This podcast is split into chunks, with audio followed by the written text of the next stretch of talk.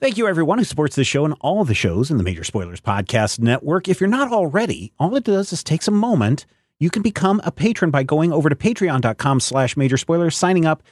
Thank you so much in advance. The Major Spoilers podcast covers news, reviews, and of course, spoilers, and goes into details about the topics discussed. So if you haven't read, listened, or watched the items we talk about, you might want to come back later. I'm Matthew. I'm Ashley. I'm Rodrigo. And I'm Steven, and you're listening to the Major Spoilers Podcast, the podcast for pop culture and comic fans. In this issue, the 20th anniversary of Free Comic Book Day, a slew of TV news spawn spin-offs, Infinite Frontiers, Guilty Gear, and Will Divide by Zero. Plus, this one summer, which is not, as I thought, a John Cusack movie. Yes, friends, we've come to preach about John Barleycorn, nicotine, and the temptations of Eve, so let it all hang out and hang on to something sturdy, because the Major Spoilers podcast is prepared to blow your mind. Welcome to issue 931 of the Major Spoilers Podcast. Thank you so much for downloading and checking us out this week. Everybody's here, including the carrot munching Ashley. You can find out more about her adventures in uh, food and some of the things that we received in the mail this week by checking out the pre-show. You can find out uh, more about the pre-show and listen to it. Oh man, it's about uh, 25 minutes this week. Find out more at patreon.com slash major spoilers. Let us jump into some news this week. The Silk television adaptation of the Cindy Moon character at Marvel Comics is moving ahead at Sony with Watchmen executive producer Tom Spez- Spezi Speziali Spezi Speziali. That's how I'm going to pronounce it, but I'm pronouncing it wrong, so I apologize for that. He's going to executive Speziali. produce It's a Speziali. along with uh, Lauren Moon, who adapted the series for television. According to Deadline, it looks like Amazon Prime will be the final destination for the series. Cindy Moon, aka Silk, first appeared in 2014's Amazing Spider-Man number one by Dan Slott and Humberto Ramos. Ashley, are you looking forward to this series? Oh, I love Silk. I think back in 2014, when I was only 14 years old and I started working at Major Spoilers, it was my first job in the United States. That's not a lie. Um, I reviewed, I think, some of the original issues of Silk in the Major Mhm. Spoilers website. So if anyone wants to dig through the archives, you can definitely find my love of Silk there. I'm super hyped for this. I love the synergy of Lauren Moon adapting Cindy Moon. Like that is so Mhm. cute. The press Mhm. material pretty much writes itself. Yep. The only thing that puzzles me is that Spider-Man is going to Amazon. Now I do understand someone is screaming at me, well, it's owned by Sony. It's not owned Yeah. by Disney. That's- I that's the thing dear that- friend. That's the thing that kind of struck me as well is that yeah, it's it's like why isn't this on Disney? And it's like oh yeah, that's Sony. Sony's got that, and so it looks like they're gonna give it to the highest bidder, and that's Amazon Prime at this point. Um, yeah, I, I- mean, all I can say is based on Invincible. I can't wait to see more eyeballs flying at me. yeah, there you go. And, and that is the other nice thing is that uh, Amazon doesn't have a strict requirement on ratings. Although I don't think we're going to see an R-rated uh, Silk series Oh no, no, uh, land, no, but I. I think you know, uh, you know, Amazon is looking uh, how how can we as quickly as we possibly can get into the superhero game now that every other streaming service has their own superhero show. they uh they made a they made a laudable start and someone else is trying to get in on that princess bride game which Mm-hmm. ironically i was talking about a couple days ago saban films you know them uh Yeah. power rangers fame Mighty Morphin Power Rangers. That's that's not right. That's no. i'm pretty sure that's exactly how it goes has picked up Don't encourage him. saban picked up the north american rights to the hyperions a great name an indie superhero movie headed by Cary Elwes you was i don't know how to say your last name sir Hyperions, written and directed by John McDonald, tells the tale of the Titan badge, which gives human beings one particular superpower, kind of like a dial H moment. Mm-hmm. It looks like the story will take place in the 1960s and the late 70s. Very cool. Saban Films plans to release the Hyperions in theaters February 2020. So gird yourself, my friends. Yeah, this is really interesting because having just watched uh, Jupiter's Legacy, where you're dealing with legacy heroes and uh, you know their parental figures and and dealing with that, that's kind of from what I gather from this Hyperion's write up. That's kind of what's going on here, where uh, you know the guy who played uh, uh, the uh, the Dread Pirate Roberts in The Princess Bride, he plays this professor. And that dude from Saw. Yeah, he uh, in the 1960s he comes up with this Titan badge, which gives these human beings a particular superpower. And then the story, you know, he gathers these kids together and he forms kind of a familiar familial unit with them, almost like Umbrella Academy almost. But then all, over time, you know, families fall apart, and then we jump to the 1970s, late 1970s, and um, the heroes want their badges back as uh, as uh, he's given them to a new crop of superheroes. So maybe some jumping back and forth in time, some family issue type stuff. Uh, I, I feel a lot of uh, Jupiter's Legacy meeting Umbrella Academy in this series or in this movie. So that's that's an observation. February 2022 is when that thing is going to arrive, which man, that seems like a mighty fast time to get something into theaters.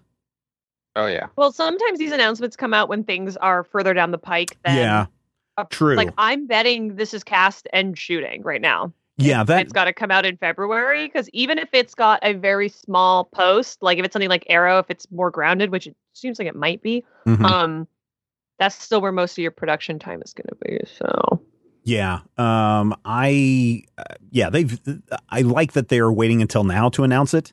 Uh, with a very short lead up time, as opposed to three years ago, we announced uh, Doctor Strange and the Multiverse of Madness, and Very now we've had to now we've had to shift it twenty seven times. So there you go. Uh, let's get back into the world of comic books, though, Rodrigo. Yeah. According to Diamond Comic Distributors, Free Comic Book Day's 20th anniversary will be sponsored by Coca Cola.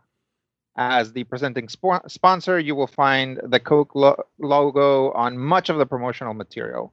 Free Comic Book Day 2021 takes place on Saturday, August 14th. I am really surprised that it's taken Diamond 20 years to get a, spon- a corporate sponsor for this thing. Uh, it's also in a weird time when it's not falling on the regular free comic book day, which is the first Saturday in May. And they haven't said where that Coke logo is going to be at. Uh, I don't think it's going to be on the comic books themselves. I hope Uh, it's on all the heroes' chests. Yeah, that would be funny. Uh, but they did they did seem to say that it's going to be on the promotional materials, but not on the comics. But I would not be surprised if we didn't see a Coke logo slapped on a couple of these uh, comics as well. Yeah, I mean maybe they'll they'll offer that additionally to the individual companies. It is Yeah. weird to have an uh, really an additional corporate sponsor to Free Comic Book Day because basically Diamond is the sponsor. Right, and and the Um, comic book publishers too, because they're the ones that are taking the cut on this. Yeah, absolutely, and it's like it's like kind of retroactively seems to be in much better faith than now that there's a corporate sponsor. Like anytime a corporate sponsor walks in, you have to start asking questions, right? It's like Right. it used to be like there could have been some like slightly more questionable content on a uh, free comic book day comic, but now that Coke is involved, are they going to say, well, you can't have this or that in your free comic book day comics?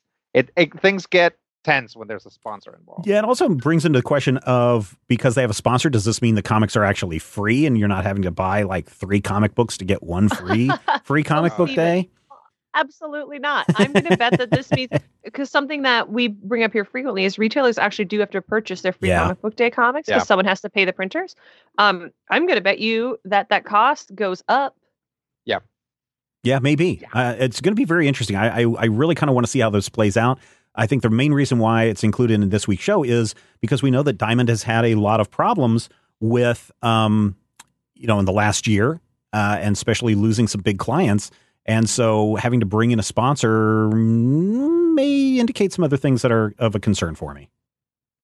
Matthew, what what's uh, what's our final thoughts uh, uh, in the news this week?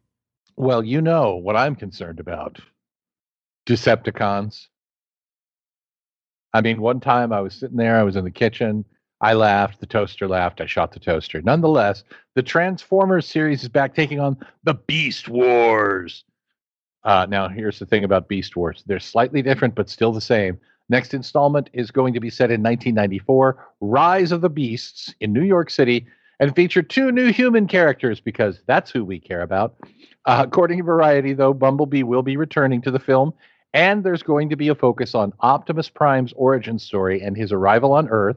Uh, and you say to me, is Peter Cullen back? Peter Cullen is back. He's expected to reprise his role as Optimus Prime, and if he doesn't, we riot.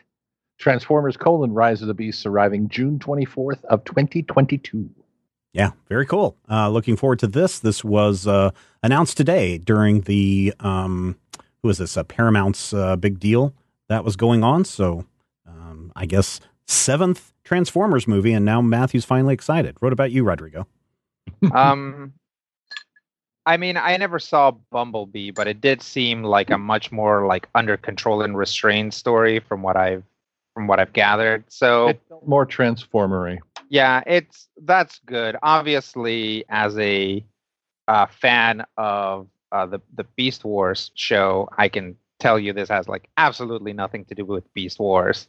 Um, but you know, Rise of the Beasts is a fun title. You, you, you mean it's not going to Optimus Prime's origin story isn't uh, Optimus Primate?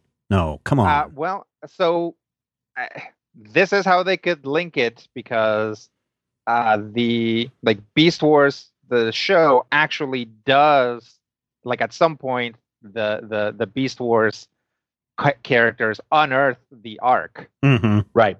So so like that that could be a thing, but it's definitely not going to be a thing if it's set in 1994. Yeah. Well, I mean, it depends on how you look at the time frame. I mean, obviously, obviously, your whole Megatronus and Optimus Primate thing could happen at any time. Sure. and then of course have your main action in 1994 the thing that i enjoyed about bumblebee was that it was an 80s period piece film Right.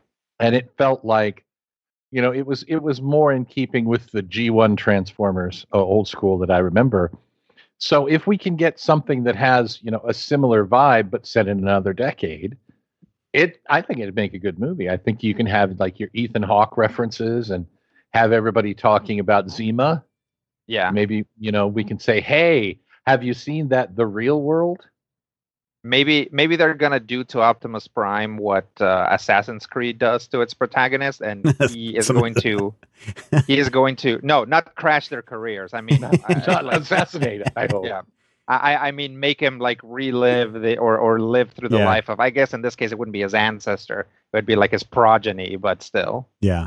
Well, we will find out uh, next year, coming up very fast. Listeners, what do you think about some of these stories? Here's what you can do. You can join the conversation about all of these news stories that we've talked about and a whole lot more by joining the Major Spoilers Discord. You can join the Major Spoilers Discord server for free. There is a link in the show notes. Just click on it. It'll take you to the Discord page.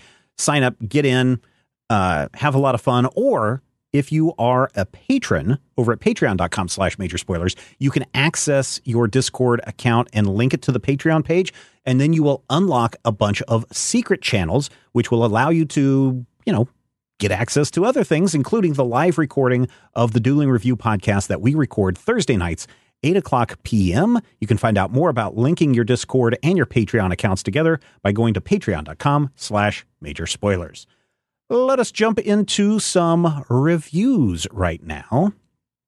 And I think, Ashley, um, this is the brand new movie that just came out uh, this past weekend. Disney Pixar's Luca uh, on Disney Plus. I don't know if it hit the theaters or not, but uh, everyone in the house had a chance to watch it here. And I'm curious what your thoughts were on Luca. Yeah, so I didn't know anything about Luca going into it because I will pretty much give Pixar a blank check and go see anything that they have made. Not that Mhm. I have absolutely loved everything that they've made, but they've earned that goodwill for me. Uh, Luca is set in uh, vaguely fantasy Italy. Our character speaking Italian. The opening credits are in uh, Italian, the closing credits are in Italian as well, which is really cute. Um, and it's basically what if the Little Mermaid, but a boy who wants to ride a Vespa? And the animation is really good when uh, Luca lives in the sea. He is a full, like, sea creature. I don't want to say monster because they're not very scary, but he's covered in scales and he's blue and he's adorable and uh, he's a shepherd because Pixar is obsessed with farmers. There were farmers also in the opening of The Good Dinosaur. The fish bleat like sheep, which is very funny. And then when he is tricked by the boy he's in love with, even though this is Disney Pixar, so they will not say that they're in love, um, Alberto, into coming up on land, they magically transform into uh, boys with a good tan. And they're obsessed with Vespas, which is like a very cute conceit. Um, and then because we need drama. Uh, uh, he gets mad at his parents because they want him to be responsible, and so vows to never go back. And him and his boyfriend Alberto go to the human city, uh, where their goal is to win the Vespa race with the help of a human girl. Uh, and then they will win enough money to buy a Vespa. I won't spoil the ending because it's only been out for a couple days. Um, it's really pretty. It's really pretty. Uh, the voice cast is good. There are some jokes, but even though The Little Mermaid is one of my favorite Disney movies ever, and, and Mhm. obviously it's an iconic fairy tale that is in the public domain, uh, Ponyo is also based on The Little Mermaid. Luca's very Mhm. heavily influenced by that. I don't think it transcends the Ariel story because in The Little Mermaid, you have the stakes of like she saved Prince Eric, so she is emotionally invested in the surface world, and her father trashes her collection, which at as, at 16 is her whole life, and so it makes sense to me why, as having been a 16 year old girl at one time in my life, why she would run away, and uh, it didn't make as much sense uh, with Luca, unfortunately, and I didn't find the uh, characters as compelling here as I typically do in a Pixar story. Uh, and Pixar movies, usually when you look at the animation, you can kind of tell what they're working on. And I think they Mhm. were really working on the water mechanics Yeah. here. And the underwater stuff looks really cool. Um, but I feel like I saw them take more leaps and bounds in terms of water with the river rushing scene and the death of the father and like the opening act of The Good Dinosaur. Mhm. Oh, Um. I kind of felt like, and I, I watched Raya the day before, and I kind of felt like they were both just sort of like a swing and uh, not a miss, but like a, a bunt. Like there's nothing objectively wrong with Luca, and there's nothing like objectively wrong with Raya. Like if I was with a little human and they wanted to watch Luca, like it's better than so many other options. But it didn't give me that like Pixar whimsy feeling that I was uh, looking for. And unfortunately, it's just a numbers game that the more things Pixar creates, um, you know, uh, not all of them are going to be for me. And obviously, I'm getting older and growing out of the audience. So I would say that, of course, if you're intrigued by any part of it, or if it being beautiful is enough for you, you'll probably really enjoy Luca. Um, I don't necessarily recommend it on the story merits. Mhm. Um, the lesson at the end is you. I don't even have to tell you, and I won't spoil because it's only been out for three days. You know what it is. You know how everyone is going to come together, and you know that everything is going to be okay because it is a Pixar movie. So there are certain twists, like we knew the bear was going to turn back into mom at the end of Brave. What? Um, I know Oh spoilers man, I haven't seen like, that one yet. a nine year old movie. I cried watching Brave in cinemas with my mom, and she looked at me and said, It's a movie. Why are you crying? And she looked at me and said, "Rah rah." rah." I just looked at my kids and said, you know, it, it's okay to cry. You don't have to feel bad about crying in a movie. Ah, we And then they started to cry, and he pointed and said, "Nerd." No, Steven has to say that because he cries a lot. oh, I cry in all the movies. I did Oh, not. I did that- not cry in Luca though. I will say. No. I kind of Here's the- watched it. Uh, So here's the thing: uh, the youngest, uh, the sidekick, he was Mhm. super ready to watch this movie. So like, I want to say he stayed up until it released uh, on the night of release, and he stayed up and watched it because my wife and I were tired. We were like, "Go, we're going to bed. You guys don't stay up late." And then the next morning, uh, by the time I was walking through the living room. Uh, the oldest was up and they were watching. Is like, oh, are you guys just watching it? And and the youngest was like, no, this is the second time I've watched it the the boy who's now 14 uh got up about 20 minutes into the movie and just walked away he had zero interest in it oh, that's like a sick burn Yeah, for a little kid. my wife and i uh my wife really wanted to watch it i was kind of interested in watching it so we sat down later in the day and we watched it and we just both thought it was okay i've seen a lot of people commenting that this is that they're trying to make this a miyazaki inspired movie and i don't think they do a good job of that I, either that's so, so funny because I definitely don't think it has Miyazaki isms other than Yeah. it's definitely influenced by Ponyo, which is Mhm. influenced by The Little Mermaid. Mhm. Yeah. so I mean, we just thought it was it was okay. Yeah, and and like there's totally nothing wrong with just being solid and okay Mhm, and like mhm. good enough, but we're just used to so much more from Pixar, which I think is why we're like, yeah, like it was fine. Like there's totally nothing offensive or even like bad about it. It just wasn't just wasn't, in my opinion, it wasn't magical. So. Yeah, I have a I have a theory on that, but it's a very unpopular theory, so I won't share it in this show. But uh, I'll I'll tell you guys after we're done recording tonight. I was like, what a Uh, tease! How dare! I know, right? Right. So, what's the final slices of meatloaf? How many fish flakes are you putting on your on your meatloaf, Ashley? Um, I'm gonna give it three because it is really pretty, and there are way worse ways that you could like spend two hours. But I mean, I can't give it anything more than that because it it didn't. Uh, to quote the great Marie Kondo, it did not spark joy. There you go, Rodrigo. Let's uh, take a look at the video games section of pop culture. What what what do you have for us? Um, I have Guilty Gear Strive.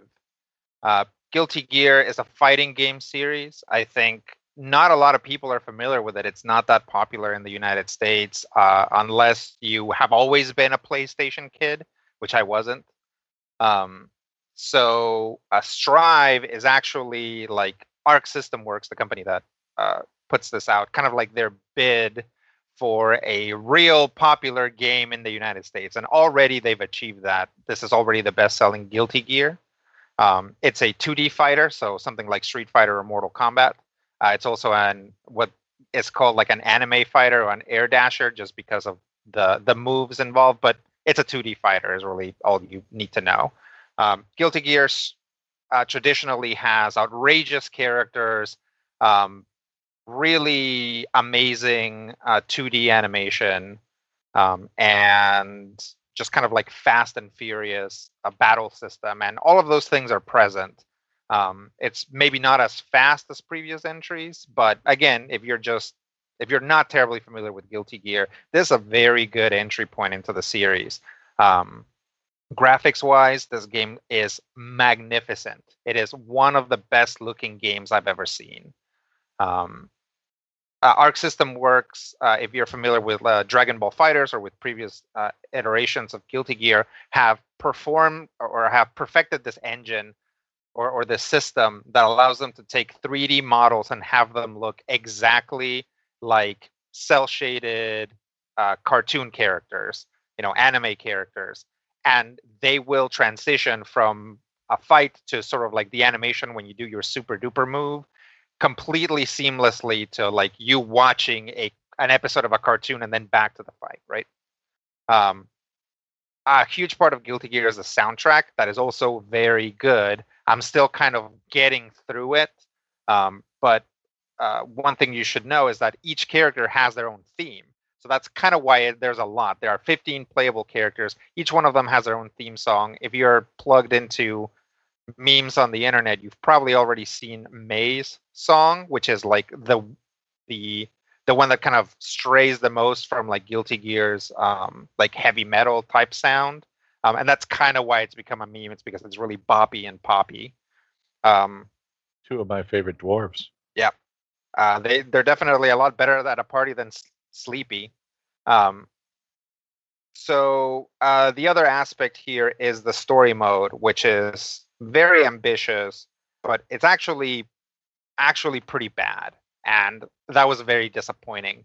Um, everything that happens during the fights, you know, with all these like incredibly smooth animations, did not translate to the story mode. When you see these characters in 3D, they actually lose a lot of that, and they were clearly not used to animating like a cinematic piece as opposed to you know like you still get into things where like characters like reverse kinematics don't work like their walk animations don't match the speed at which they're moving so they look like they're sliding around.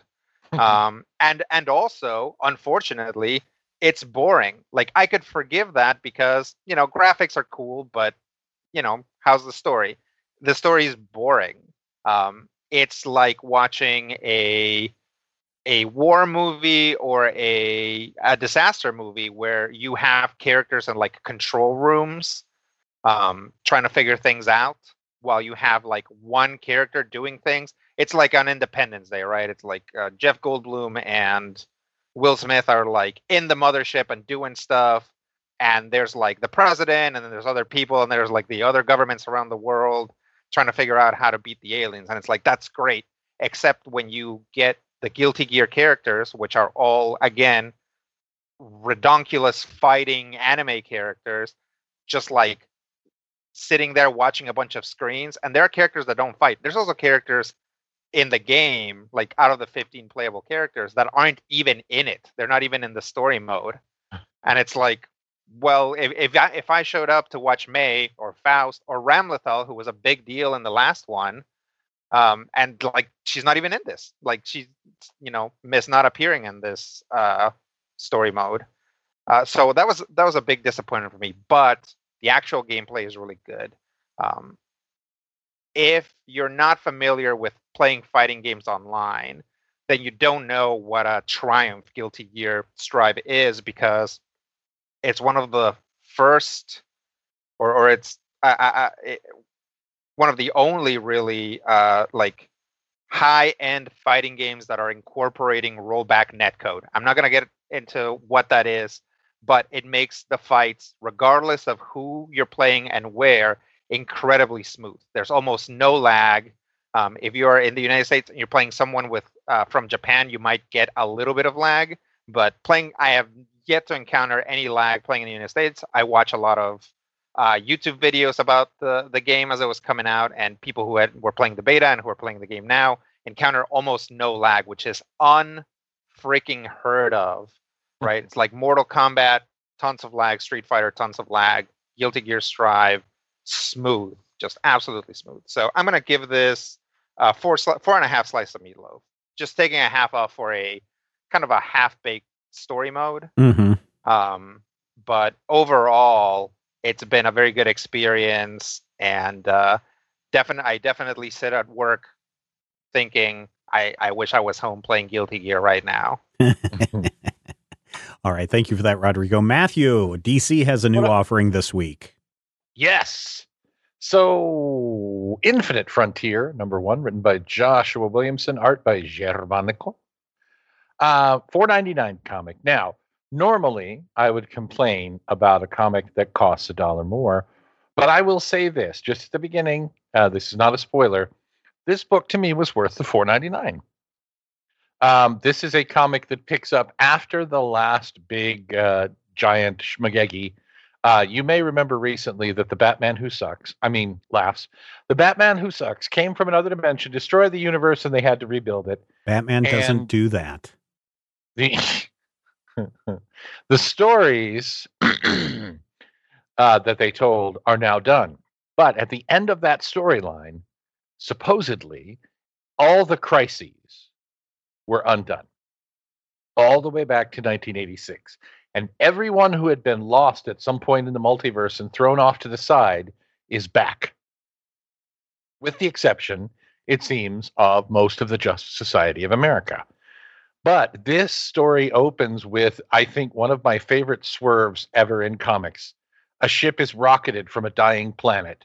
The planet explodes. The ship travels through space. It crashes on a field in Kansas, and a pickup drives up to it. And the ship opens. And Thomas and Martha Kent look down and go, Is that Batman? And it is, in fact, Batman, rocketed from a dead planet to Earth 23 and the Clark the kents who are actually seeing him are the parents of president superman. And so it starts with a bang. And then we get the the scene that does make me you know laugh cruelly where extant you remember extant he was the big villain of uh, zero hour back in 94 extant shows up from his uh, time and space dimension. He's like i'm going to destroy everything. And then the original Golden Age Green Lantern comes in and smacks him down in one panel and says, That'll be about enough of that. The, the majority of this story is how it's hard to explain because it's it's it's making a statement about big crossover events while also being a big crossover event and it does it well but it also does it in a way that i don't know how they're going to get six issues out of it Green Lantern has gone looking for his friends and his daughter. Uh, Mr. Bones has gone to pull checkmate, or not checkmate, excuse me, the DEO back together. And since, you know, DC no longer has overarching everything in continuity continuity, this is not the same Mr. Bones that you're going to see in the pages of Checkmate working for a different organization. Just roll with it, it's fine. But everybody in the world is upset because at the end of Dark Nights death metal, they were full. They were finally made aware that they live in a multiverse, and there are other Earths and other versions of everyone. And then, of course, this issue gets to its pièce de résistance, bringing back Justice Incarnate from the multiversity era, which was another, you know, we're going to blow up the whole world, which means we get President Superman and Cool Mary Marvel and Captain Carrot. Um, there is one big guest star in this issue who surprised me. If you've read all of the crises, you will not be surprised by this character necessarily. They were dead, but you know, who hasn't been? And whatever it is that they're going on about seems to be related to perhaps the original crisis. So I'm hoping that they're not just going to open a can of worms again, that they may be finally trying to sew this all up. And also, Roy Harper is back from the dead. Four slices of meatloaf based on the fact that four times during this issue, I said to myself, oh, holy crap. Did they just do that? And not in the, you know, oh my God, I'm now going to walk out on a movie like Steven's Teenage Son, but more the, I'm an old guy remembering what it was like in 1987 to realize that I think they just killed Supergirl. Now, can they wreck it in the next five issues? Absolutely. Does it have a lot to do with the solicitation material that they claimed Infinite Frontier was about? Not really. But still, four slices of meatloaf for Infinite Frontier number one. Williamson puts together an interesting story. I want to know where this one's going. Um, and I'm hoping that it's not going right back into Dark Nights death metal colon uh, movie film for theaters. I mean, maybe we'll see. Uh, I, I, know a lot of people are kind of excited about it, but uh, there you about Dark go. Nights. No, about uh, Infinite Frontier. Infinite Frontier. Yeah, yeah, yeah. yeah. Uh, something else that a lot of people are very excited about: Spawn's Universe number one, which apparently broke some some records because it has pre-sold two hundred thousand copies. Uh, I guess people are really interested to see what's coming next in the Spawn universe. I thought we Spawn about Spawn for thirty years, and now they're getting a universe. I know, right? Uh, here, I thought Spawn was like on hiatus, or they, you know, Todd McFarlane was too busy to do a new Spawn issue. But no, it's it's been trucking along uh, for 300 plus issues. But yes, we get uh, Spawn's Universe number one out this week from Image Comics, and this is a double sized issue, so it also has a hefty price tag of five ninety nine. Um, if you haven't been reading Spawn, you're probably not going to know what's going on because the last time I read Spawn was probably Spawn number 24 or 25, probably 30, the one where Batman smashed him in the face with the Batarang and he had to sew it up like 20. a football. Yeah, so that's probably the last time that I read Spawn. Um, things are still not good in the Spawn universe. Uh, you know, Omega Spawn is trying to do some bad things, and Spawn is trying to find out what's going on and put a stop to it. And he's got a, a, a cyborg gorilla that runs around with him. And in this issue, we get introduced to um, a new Spawn title, uh, which is coming out monthly, featuring Gunslinger Spawn. Have you do you know about Gunslinger Spawn, Matthew? Spawn Slinger? Yeah, he's a cowboy. Well, yes, but he wears a really tall cowboy hat. Uh, well, that's sure, he's a Spawn. yeah. Um, hmm. There's also Lady Spawn, and of course we get to go back into um, Medieval Spawn gets a, a little short story. All three of those get a little short story in in this main story uh, because they're going to get monthly series going ongoing Mhm. uh, from from Image Comics, which is fine. I don't have a problem with that. Uh, the main story, though, uh, I kind of know why I stopped reading Spawn back in the day. Not because it was too violent or that it didn't make any sense, but Todd McFarlane's writing is good, but there's something about it that feels out of place. And I think it's because it feels like he is channeling late 80s, early 90s storytelling, which in itself was trying to bring about a new golden age of comics. So there's a lot of, of writing that is very golden age, but filtered through the 90s and then brought forward to today. I know that's really kind of hard and, and tough to explain, but in one panel, he'll have a wall of text. And then in the next panel, he will have a narrator's box explaining the action on the page. And so that was a little annoying at times, but it's very competent writing, right? Everything in there was very competent writing. The art by Jim Cheung in the main story is freaking awesome. It is gorgeous. It is neat. It alone is worth the price of the comic book. Um, Wow. yeah, I just really love. I just opened it up and I was like, I know McFarlane was doing the and uh, Capullo were doing the art originally in in the original Spawn, but this I opened it up and I said, this feels like a Spawn comic book from the very first page. Uh, just looking at at the the art style, it was very cool looking. Um, but that being said, I'm not a huge fan of Spawn, and so I know a lot of people are like, "Well, why are you reading this comic book then?" Because everybody's talking about it. it. So, well, because I don't like Spawn that much. Um, but Spawn Universe number one, I see what what McFarlane and company are trying to do. I see what In- Image Comics is trying to do with this title, and I appreciate what's going on. Spawn, though, in the end, is not for me. Uh, just really isn't. So, from my perspective, I'm going to give this three and a half slices of meatloaf out of five. Not saying that if you are a Spawn fan, you're going to find instant disappointment in this. If you're a Spawn fan, you're probably going to eat this up and you're going to be ripping out pages from the three copies that you're going to buy so you can hang them up on your bulletin board or you're going to scan them in and make them your wallpaper because there's some there's some pages in here that would really make really cool wallpapers. Um, but it, this is just not for me. Uh, I was hoping for a new beginning. I was hoping for you know a new storyline or something in a new number one. This isn't a jumping on point. I, I guess is what my biggest disappointment was. And so that's why I'm only going to give it three and a half slices of meatloaf. Still well above average. Uh, still a very solid uh, comic book. And if you're a fan of Spawn, rush right out in a buying frenzy because this kind of lays the groundwork for what's coming up in the months, weeks, and years ahead, uh, at least according to Todd McFarlane. So there you go. Are you following Spawn, Matthew? I'm not following it, but when it hit, did it hit 300? Yeah, you about know, last in. year, I think. My love Well, no, two years ago. With Spawn is a lot more hate than my love hate relationship with Savage Dragon. Mm. So I'll pop in on Spawn every six or ten months and realize, yep, still can't figure out what's going on. now, I think Omega Spawn is actually Al Simmons, the original Spawn. Yeah, and then it- the new Spawn is a new Spawn guy. His name is like uh, I don't know, Silver Spawn. I, I don't know. I, I didn't get read that deep into it. Uh, all I know is that Omega Spawn is trying to find something, and he's going through all the other spawns, and he's uh, He's going through the Spawn Ranch. yeah, yeah, Yeah. yeah, yeah. Hey, Gunslinger Spawn. That was probably the Yeah, wackiest I thing in the whole. want to read about. That was the Is that wackiest like thing. the in- Skinwalker Ranch? I mean, it's, yeah, maybe. Uh, Gunslinger Spawn was the craziest thing because they're he's chaining up all these spawns, and he's uh, what's the guy's name? Cagliostro.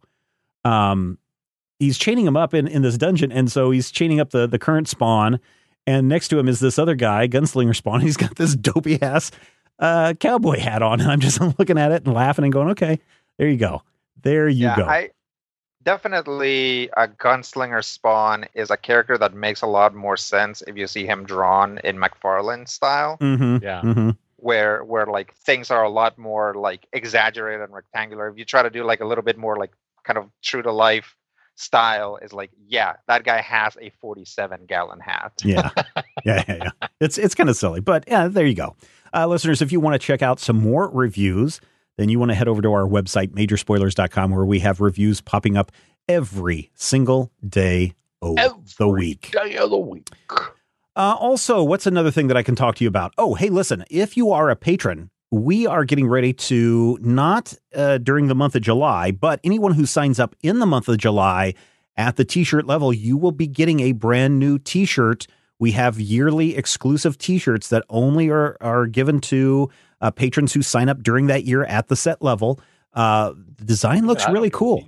We've got 15 years worth of major spoiler stuff, and we're celebrating it in the next t shirt that will be arriving in your doors in August. For those of you who are patrons at that level, find out more by going to patreon.com slash major spoilers. Uh, sign up and get your very own 15th anniversary t shirt uh, coming up. And it's it's just part of, we just, it doesn't cost you anything extra. You just sign up at that level, pay for your full month, and we'll send you a t shirt uh, as, as our thanks. So that's, uh, that's what's coming up. Uh, also, what's coming up? Well, actually, it happened yesterday. Well, actually, I think it happened Sunday. First full day of summer is here. So we are officially into summer. We are officially into the beach going and the barbecuing and the uh, all the crazy things that happen. The cheese, yes, eating the cheese, yes, all those things that happen during the summer, which uh, made me uh, go into the rabbit hole and find some comic books that are related to summer. And I found this one called "This One Summer" from Mariko and Jillian Tamaki. and uh, it's a you know it's an indie comic from Groundwood Books. But this tells this tale about Rose, her mom, and her dad. And th- every summer they go to their lake house at Awago Beach and uh, spend a couple of weeks there. And uh, Rose has a, a friend that's a, year or so younger than she is, and they've always had fun together. Uh, but this is the year that Rose is, what, 14 or 15? I can't remember how old she is. But uh, this summer is not your typical summer. And this was a comic that I was not expecting. You look at the uh, cover art, and it's two girls jumping into the lake, and you see other art where they're, you know, they're swinging in swings and laughing, and you're like, oh, this is going to be a fun little, fun little book. But uh, Ashley, it's it's it's. I mean, it's a nice read, but I don't know if I would consider this a fun little book. No, I would consider this a sad girl book. In fact, it really is. I mean, uh, why don't you go ahead? What what makes this a sad girl book? Uh, it's kind of sad for two reasons. It is sad. It's sad in that bittersweet way of uh, your first summer romance, um, or that person that you fall in love with who doesn't live in the same town, but you're like 12, so you can't help it. And you still remember their name, Michael, no big deal. uh, and then it's also sad in terms of there's a huge story about like the loss of a child that Mhm. Uh your girl didn't see coming when I, I first read this a couple of years ago. Um, and it, that's actually the thing that sticks with me the most out of this story. Yeah. And then a child um, sort of coming to grips with like the other reality of like, in some instances, like that is the other end of like what falling in love looks like. So Mhm. it's just like uh, reading it as a woman, I was like, oh wow, this is just sad on like every possible front for me. Oh, yeah. But it's also lovely and beautiful and poignant, but like it is it's so sad. Yeah, it is. I think because you know it's it's one of those. She, you know, Rose comes to, to summer and she's at that time between, you know, being a, you know, I would say a middle schooler and going into high school kind of thing, She right? is not a girl, not yet a woman, as our sage prophet Britney Spears once sang. yes, there you go. She is in that in between zone. Uh, and you know her friend the wendy her friend is quite a bit young i wouldn't say quite a bit younger than her but you know not as mature as maybe she is uh who still is you know exploring and discovering things and seeing the fun in all things and then she's also you know so she's dealing with those kinds of things of you know this is what it used to be like this is what all the fun times were and then as you said she kind of falls in love with this uh, guy who runs the local uh, grocery store and uh, finds out that he's kind of a jerk because he got this other girl pregnant. And at the same time, we learn about the the parents are having some difficulty because of a miscarriage that happened. And so, yeah, it's just this whole thing of, wow, we are really transitioning from you know happy free times that you may have experienced before to what it means to be an adult and deal with adult things. And you know, summer vacation maybe isn't always the funnest thing in the world. And so I I was not prepared for this book. I will I will say that right up front. I I came in going, okay, this is going to be a happy fun time thing. Maybe there'll be a little shenanigans going on. Maybe a little bit, you know, like that one time when the Simpsons go to the beach and Lisa has her moment uh, you know, with Sweet with merciful friends. crap, my car. Iconic. yeah, exactly. I was expecting something like that. Not this. But I will say, things get heavy pretty quick in here, and I couldn't stop reading this book. I was just like, I want to turn the page. I'm ready to turn the page. I've got to go do these things here in like 15 minutes, but I'm going to keep reading this book until the very last minute that I have to that I have to leave. Fortunately, I was able to finish the book in time, but uh my goodness, what a what a page turner! I don't, I don't know what you thought about this, uh, Matthew, but uh, that's kind of how I felt. Is that what a page turner and what a what a '90s feeling comic book? I adore this book, uh, and I think part of it is, I, I I admit it. There are times when you will say, and this is one of your catchphrases recently. I don't like capes and tights. Oh, I've been saying I that for years. I understand that, and I hate it. But the reason that I hate it is because capes and tights mm, are, are enjoyable. They No, they, are. can be And great. I don't say I don't say I hate capes and tights. I just say I'm not a huge fan of capes and tights anymore. yeah, which means I hate it. That's your way No, of saying you hate No, no. it. If I want to say I hate it, I'll, I'll say I hate it. nonetheless, this is a really great example to me of the kind of comics that I remember. You know, when, when you talk about an independent comic of the 1980s, you had two kinds. You had uh, anthropomorphic uh, animals who did kung fu, and then you had these slice of life stories. You had like Harvey Pekar's American uh, Splendor, and you had all of these books by these weirdos hmm who were, you know, weird guys. You know, your Harvey Pekars and your Robert Crumbs, and you get into a run of those, and you kind of feel like you've seen, you know, semi autobiographical comics, or you've seen comics about, you know, stories that aren't really a big adventure arc. It's just a series of events that happened, your slice of life story. But this one is so wonderful because I've never been a 14 year old girl. I don't intend to be a 14 year old girl. I don't recommend it, honestly. Well, I've been a 14 year old boy and that sucked too. But after reading this book, I feel like I have an authentic 14 year old girl experience under my belt. And I just love it. I love every moment of this weird stuff of parents are fighting over something. I made my best friend mad. I have a crush on an idiot, and the idiot's doing bad things, but it doesn't make me hate him. It makes me hate the girl who he did bad things to. And this feels, you know, it again. I grew up in Midwest Kansas, and I read this and I felt like, oh yeah, I've been here. I've been to this town. I've talked to these idiots. I've had this discussion or seen this discussion or overheard parents yelling this discussion. And I really just loved it. I agree with you, Stephen. It is a page turner. When you pick it up, you want to read it all. Yeah. You, you- and really, this is something you can and should read in one sitting.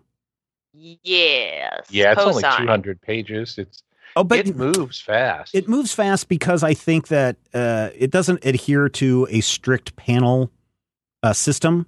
Uh, if it wants to have three panels on the page, it's got three panels on a page. If it's one one panel on a page with lots of dead space. Red, Yeah. windy of windy dancing around. yeah, yeah, yeah. So She's so just cute. I feel so bad for her. why do you feel bad for Wendy? I think she's at that. I mean, I don't know. I, I'm guessing she's like if Rose is 14, then she's got to be like 12.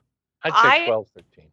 Uh, It's either that or she's the one who was like us, the you know the late bloomer in the friend group, right? Mm, Like mhm. particularly with young women, there's always like, and I was the girl who played with dolls for too long, so like maybe it's me uh, projecting a little bit, but she's to me, she's like maybe the closest thing to a complete innocent that we have, Yeah, and she yeah. just gets like such the raw end of the deal repeatedly and she's like i just wanted to have like a nice time and you're my best friend and i love you so like eh, like there's no guile with her Mhm. um Yeah. the way there are with like some of the more mature characters because you're older now and you're learning how to you know be a bad person yeah.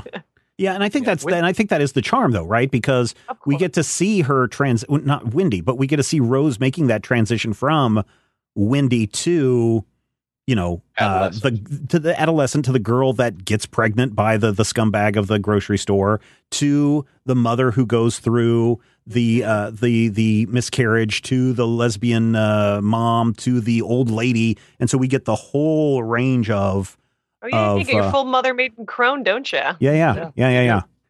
and they all really, really work. Even the, you know the brief moments that we get with Wendy's grandma, you're like, yeah, that grandma's seen some stuff. Uh-huh. Seen some stuff. you you believe in grandma, and I I read Wendy as the sweet, weird kid who just says everything that comes into her mind. Yeah. And I kind of, you know, I kind of empathized with her. I feel like I was, you know, that same weird kind of kid who didn't quite have the right filters.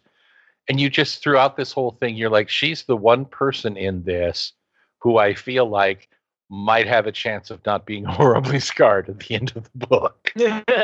Uh, not not th- not this summer, but uh, give her a few summers. Rodrigo, Dear you've been diary it was the worst of times yeah, Rodrigo, you've been quiet. What what are some of your thoughts on this one summer? Um, I, I mean, I enjoyed it, and I'll agree that it was an an easy read in the sense that uh, it does have big panels with few text boxes, but also it it goes down easy, right? It's easy to turn page to page to page, and actually, it's kind of a you know, there's a through line, but it's episodic, so.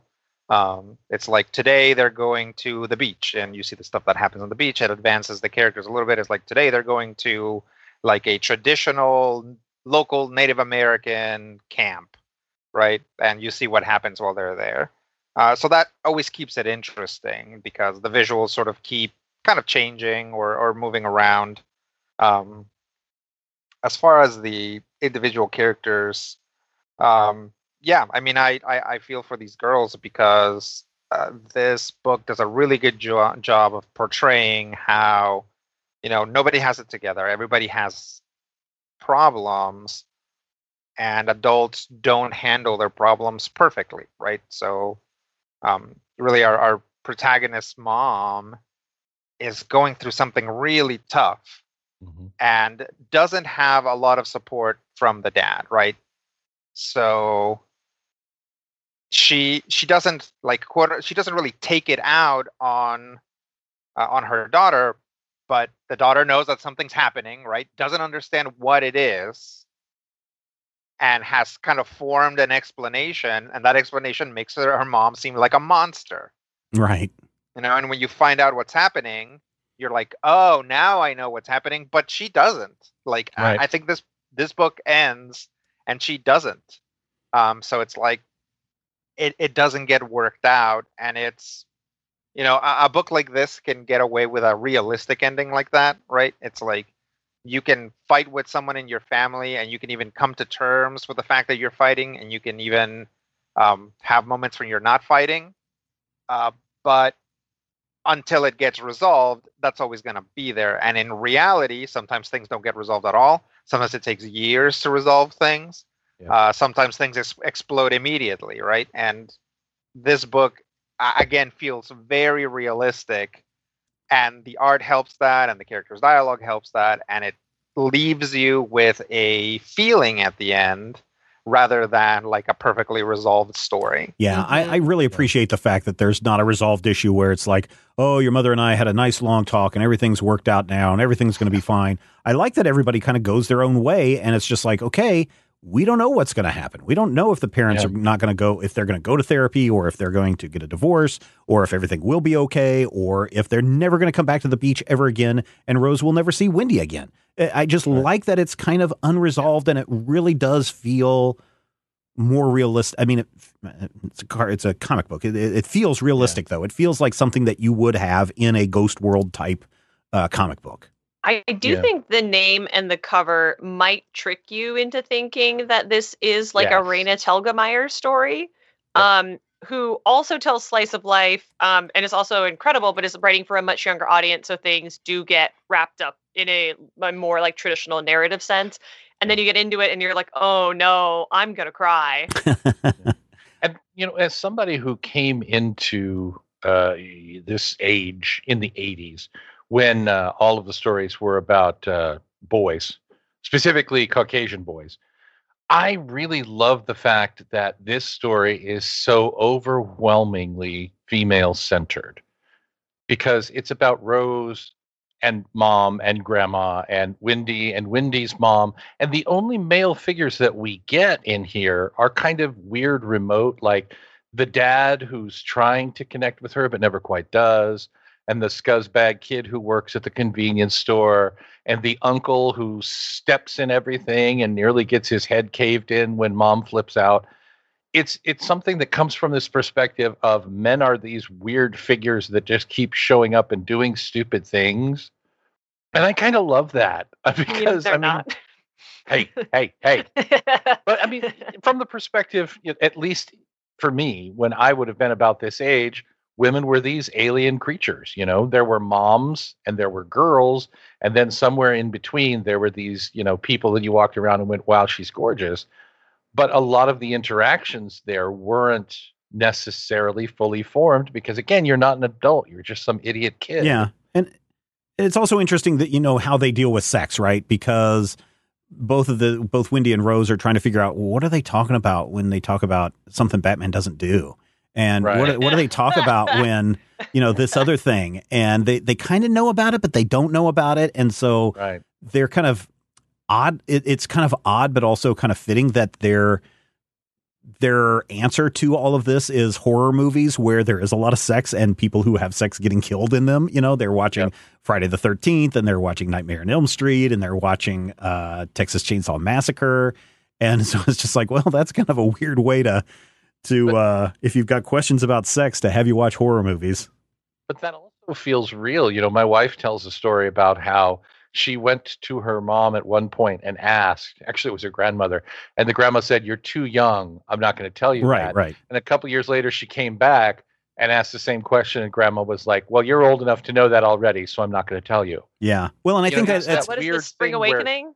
yeah. people don't talk about these things and they certainly don't in these you know weird little towns that felt really realistic to me that it, this feels so authentic Mhm. and i don't know if any of it is in any way biographical but my brain reads It this and certainly goes feels that autobiographical yeah, Yeah. it does Well, let's talk real quick about the art by uh, Jillian Tamaki. I have not, I mean, uh, Mariko is getting a lot of attention um, over at Marvel and DC and everything that she touches, everyone's uh, very excited about. But I had not really heard about Jillian until I picked up this book and was like, oh my God, the art in this is fantastic. And I just, Yes. I just, just kept finding myself staring at the pictures of them walking through the woods and looking at the milkweeds float around and everything. It's just Yes, gorgeous. There are just there are sequences in here that are so beautiful and so incredible because there's a sequence that starts where they're talking about what they know about sex. And as they're doing this, it's just, you know, Wendy jumping up and down on the couch. And she looks like a real girl. She looks like a little girl. She looks like, you know, your tween jumping around. And I'm like, oh, yeah, I've seen this in my house. My kid has done this, you know? It's so beautiful. And then you get to the next page where she's dancing around and it's this two page spread. No panel borders, nothing. You just see her dancing and it's this beautiful kinetic sequence, but it's just one. So there's there's no movement, but there's so Mhm. much movement. hmm It's like the one uh, Calvin and Hobbes where they're dancing around. Yes, so beautiful. A- Ashley, have you read any of uh, of Jillian's other work? I know she's done Skim and Super Mutant Magic Academy and some other stuff, but uh, have Uh, you? yes, I've read Super Mutant Magic Academy. Okay, and is the art is fantastic there, or It is very different. It's much more like oh my god, I can't think of what is there is there's a little like cartoon strip girl and she's got like big ink blot eyes and black hair. Is her name Nancy? oh, Nancy? Yeah, Mhm. Mhm. It, it's much more in that style. So like it is that's a great that's a wild book. Uh it is a great book, but it is very like if you are looking for more of what you get in this one, so that's it's not that. okay, also it's about mutants. So Yeah, Right. uh, uh, it's kind of it's kind of like um what if um Little Witch Academia but a comic strip though? mm, Right. okay, okay. Rodrigo, what did you think of the art in this? Uh, I really enjoyed it. I think that it, because it very quickly puts you in this sort of like memory place, hmm right? Uh, it can get away with showing you characters doing very mundane things, and it can also also get away with just not showing you any characters, where you just hear like Rosa's thoughts, and there's like a whirlpool of water, or like some uh, dandelion seeds or milkweed seeds or whatever in the air, um, and it all just flows perfectly fine. You know, uh, there's action when there needs to be action, but there's not a lot of it. A lot of it is like people sitting around talking, uh, but there's a like a dynamism to the um, Mhm. to the way that characters are posed, to the way that they they do things. I yeah, I, I, I again, it just like it's really good at sort of putting you in this mindset that like this is a memory that somebody's having. Um, hmm and it makes uh, when you approach this as an adult it's extremely effective because we all have memories of being kids where something happened or didn't happen and it feels like this book reads right there's you don't remember exactly point a to point b to point c you remember the important stuff in between and the rest is kind of malleable hmm Yeah. Was there something I about this you you didn't like, Rodrigo? Uh, something that I didn't like.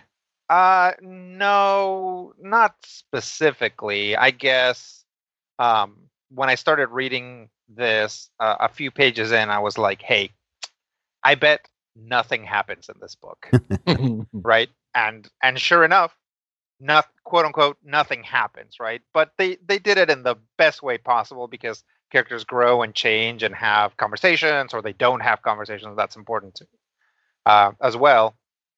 But uh, yeah, I I was just like, I, I started reading this as like, I bet this is a book where nothing happens, and like sometimes you know Rose will like go out and swim by herself, and I'm like, oh no, I'm I'm about to be wrong. Something's gonna happen, but no, nothing happens. Yeah. Yeah, this book, uh, you know, this book is interesting because it is a challenge book. It is a book that has um, that's been yanked from from schools, from libraries, both in Minnesota and in Florida, because of the uh, profanity and mature themes that are in here. I think they're kind of over. I think a lot of people overreact when they want to yank books off shelves.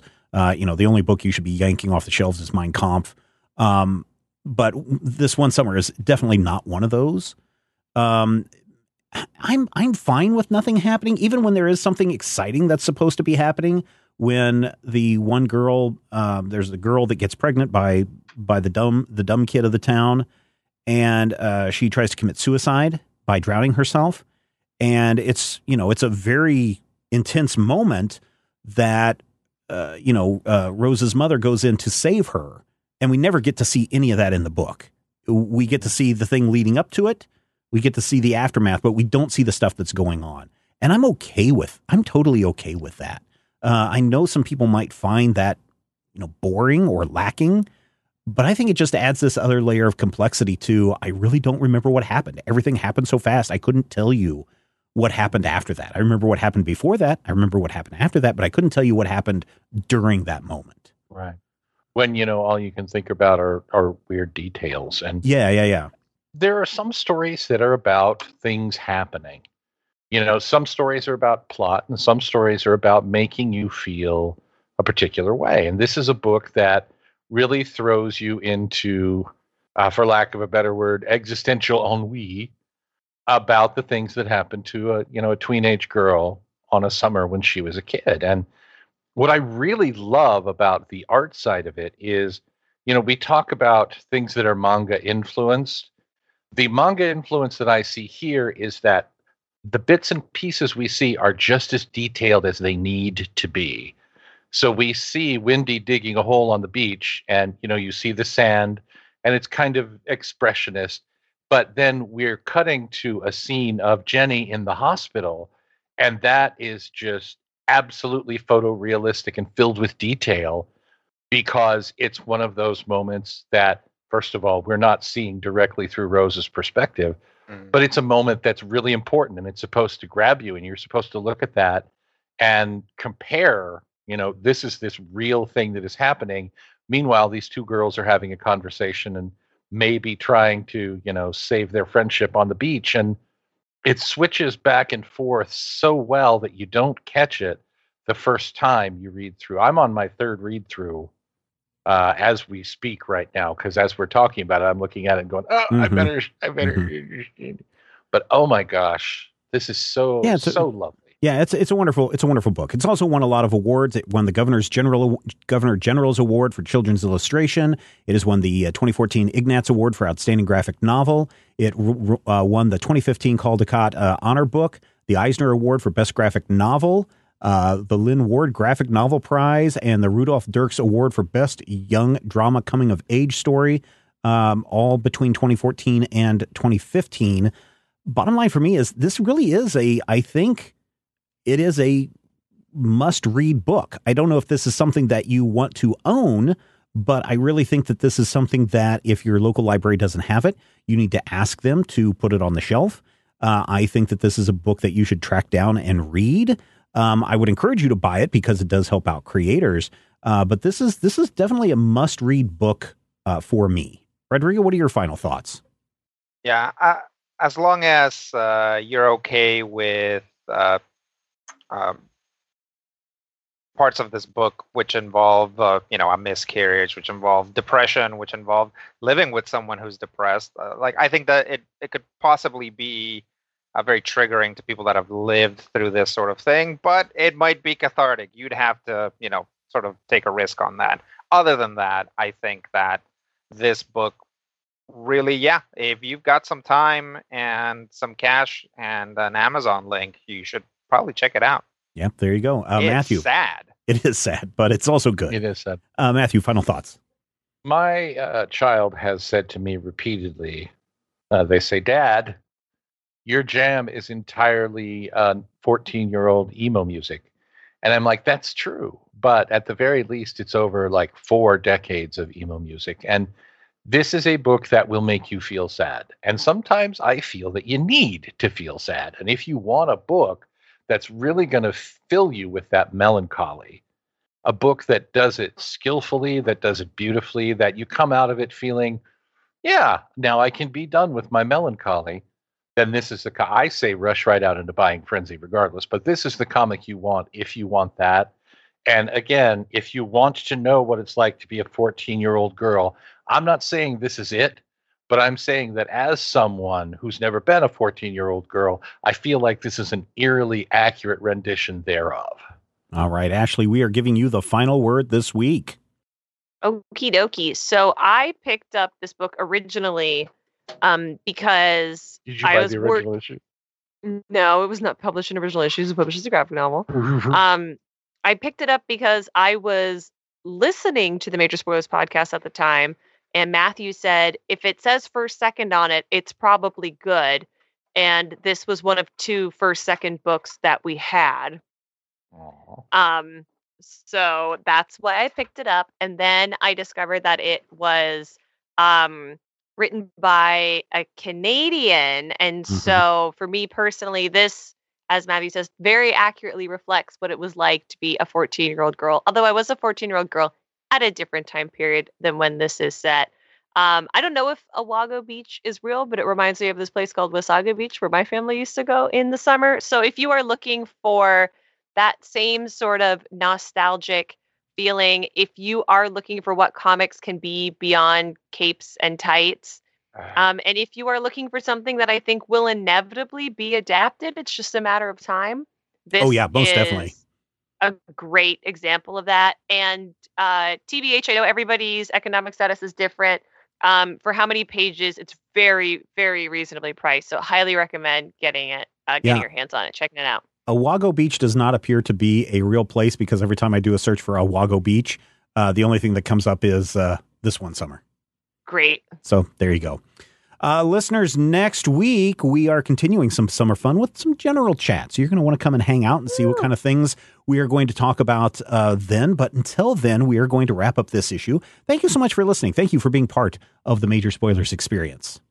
And if you want the full Major Spoilers experience, it's time to give us your feedback. Join the cool kids at the Major Spoilers Discord server to share your thoughts and reactions to this and every episode. Or you can drop us an email to podcast at majorspoilers.com and you might hear your words on an upcoming episode like next week's episode, the general discussion. So get your emails in now and be nice.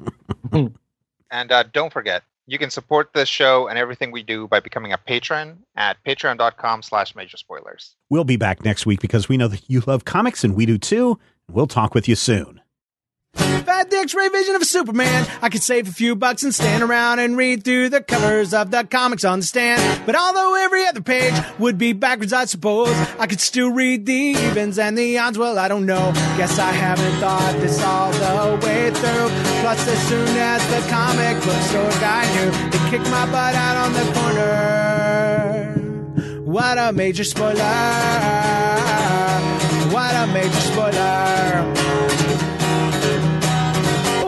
About it better way, if I was hulking green or gray, I could just bust through that brick wall, take their comic books away. But then the little meat would deal with all the tanks and bombs and guns. Have you ever tried to read a series with all that going on? Guess I need to rethink this plan.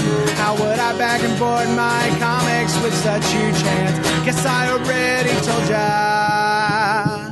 What a major spoiler! What a major spoiler! Yeah, yeah, yeah. What a major spoiler! What a major spoiler! If I'm Raven rich like a man of iron, might not be surprised if I that I might actually have the heart cold to follow an entire storyline. But would I really even need to read up on all those escapades? I mean, who needs such distractions when your sister's such a babe? But the downside is such a beast. Being shot up in a fun bee in the Middle East with a gang sign throwing soldier. What a major spoiler! What a major spoiler! Yeah, yeah, yeah. What a major spoiler. Whoa, whoa, whoa, whoa. What a major spoiler. This podcast is copyright 2021 by Major Spoilers Entertainment, LLC.